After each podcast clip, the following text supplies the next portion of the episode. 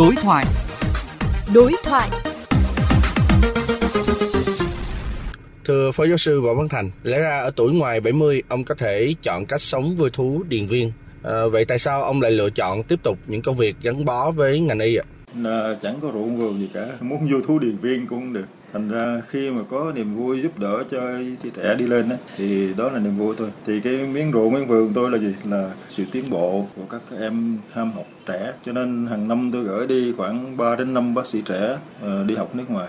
Riêng về cuộc sống đó, thì gửi bên Hàn Quốc mỗi năm một em. Và bên Nhật Bản á, là mỗi một năm từ 3 đến 5 em. Bởi vì những đứa em đó nó phát triển nó tốt và trở thành những tay giao tin cậy cho bệnh nhân ở Việt Nam đó, thì cái đó giống như là những cái sự nảy nở của những mảnh vườn, mảnh ruộng mà tốt đẹp cho cái người Việt Nam. Nhiều người ví phó giáo sư như một bậc trưởng lão ăn mày chín túi, người chuyên đi xin tiền tài trợ mẫu chữa về cuộc sống cho bệnh nhân nghèo. Đây có phải là sự thật không ạ? Là trước đây đó, mình có những cái sự quan hệ tốt đẹp với lại hội vẽ cuộc sống Bắc Mỹ. Thì đó là những người đó đã dẫn những cái đoàn từ ba mấy, bốn chục người qua để cộng sự với tôi suốt 7 năm. Từ năm 2006 tới năm 2012 đó. suốt thời gian đó, mỗi năm đi qua đoàn vậy đó. Xong rồi mổ cho bệnh nhân ba mấy, bốn chục người, không có mất tiền. Nghĩa là khoảng mấy trăm ngàn đô cho vậy, một một lần vậy đó. Thì liên tục mấy năm. Thì đó là điều đỡ khổ cho bệnh nhân lắm, tại thời gian trước mình bệnh nhân mình nghèo lắm họ cho dụng cụ phương tiện nhất là mấy ca về cuộc sống hay còn cuộc sống đó nặng đó họ cho dụng cụ vậy là quý lắm. Hai mấy ba chục con ốc là tính ra tiền không? Mấy chục ngàn đô một ca ví dụ vậy. Thì đối với mỹ một con ốc đó nó tính một ngàn đến một ngàn sáu trăm đô. Thấy đó điều thú vị. Có thể nói là một đoàn lực chuyên nghiệp mà chúng tôi làm việc liên tục 7 năm về giúp khoảng một lần mổ ba mấy bốn chục ca ở thành phố Hồ Chí Minh. Hơn 30 năm cuộc đời y nghiệp của mình, ông nhớ những ca mổ nào nhất ạ?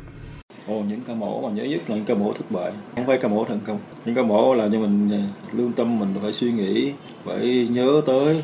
Nếu hoài suốt đời là những ca mà mình làm thất bại làm cho bệnh nhân bị thương tật là do biến chứng hoặc là do bệnh lý nặng quá mà tử vong. Thì chính mấy cái đó làm cho mình nhớ suốt đời. Còn mấy cái khác nhiều khi mình quên mất. Mỗi bệnh nhân một cái tạng thể khác nhau một cái khỏe khác nhau cách đáp ứng với cuộc mổ khác nhau cách đáp ứng với điều trị khác nhau.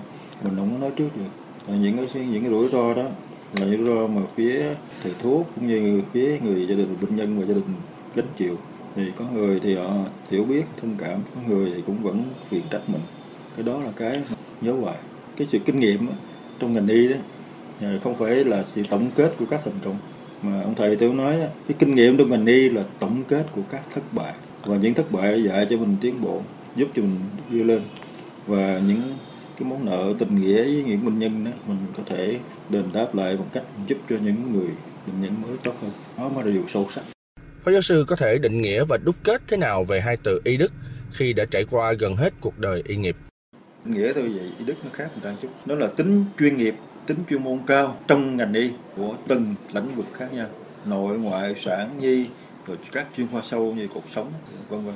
Khi có tính chuyên khoa cao làm việc đúng bài bản theo đúng lời thề Hippocrates thì coi như đó là đạt cái đức. Người ta thề một lần thôi người ta làm việc tốt đẹp suốt đời. Cái đức nó nó còn có cái khác nữa là cái bụng người ta phải tử tế đối nhiều với tất cả người bệnh nhân mình lo tận tâm tận lực để mình lo và không có mãn vụ lợi trong đó. Hồi xưa đó khi người bác sĩ khám bệnh bệnh nhân đó, thì bệnh nhân đưa lại một số tiền tiền đó là tiền đền ơn honorarium. Honorarium là cái gì? Mang tính danh dự. Để cảm ơn người thầy thuốc. Chứ không phải là song phận. Có bao giờ Phó giáo sư nghĩ rằng cách mình đang sống và hành nghề là lẻ loi giữa một xã hội có cái nhìn khá xô bồ về ngành y? trong ngành y đó nói là lẻ loi thì chắc không lẻ loi đâu tại vì tôi biết rất nhiều bộ bạn làm việc rất là tận tình tốt đẹp trong các bệnh viện. Nhưng mà các bác sĩ thường thường không ai muốn là điều không tốt cho bệnh nhân hay là điều không tốt cho bản thân nhân của gia đình. Họ luôn luôn họ cống hiến phục vụ và hy sinh rất là nhiều. Nên cái tập thể bác sĩ điều dưỡng phải được tôn trọng và phải được hội tôn trọng. Và thứ hai nữa là xã hội đừng có ăn hiếp đáp người bác sĩ. Người bác sĩ họ cực khổ nhiều quá rồi.